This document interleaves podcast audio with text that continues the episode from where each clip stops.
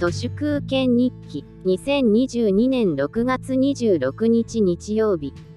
電力需給逼迫注意報というネーミング。気持ち悪いですよね。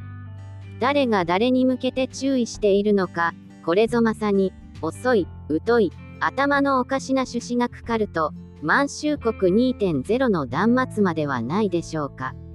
大黒巻きではないですが頑張ってるんだから夏が来る。やたらと暑い月曜日の夏が来るのは半年前どころか1年前からはっきり分かっているのに満州国2.0のおまぬけ SZKGM はそれを見て見ぬふりをして電力の逼迫とやらでいきなりいきり立って大騒ぎロシアのせいウクライナのご事情テレビやマスゴミは一体誰のものなの？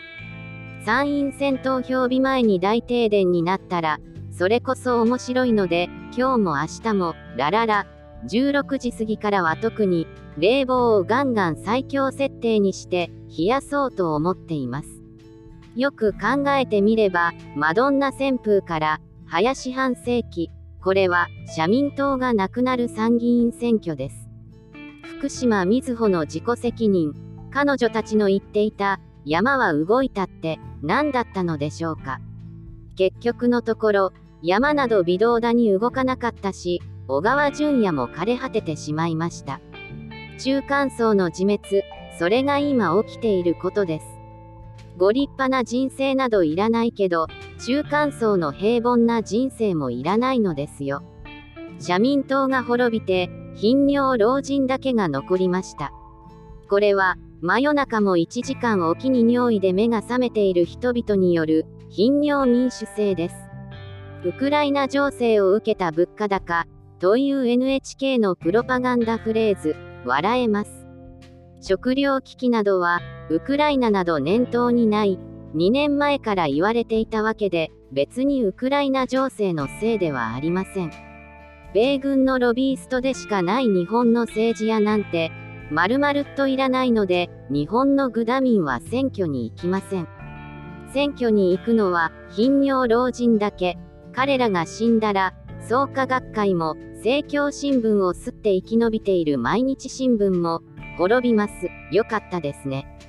賃金が上がってない。はあ、私の年収は上がってますよ。月給が20万円もいかないフルタイムの正社員って、名ばかり正社員でしょうね。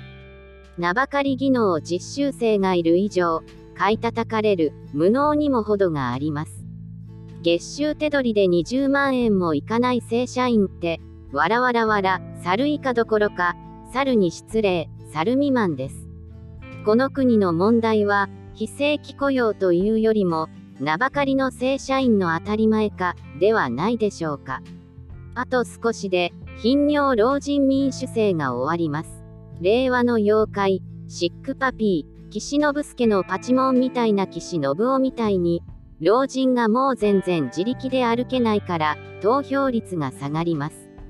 日本国など、77年前からない、この極東にあるのは、満州国でアヘンを売って丸儲けして、米軍にチン殺した売国土による満州国2.0のみです。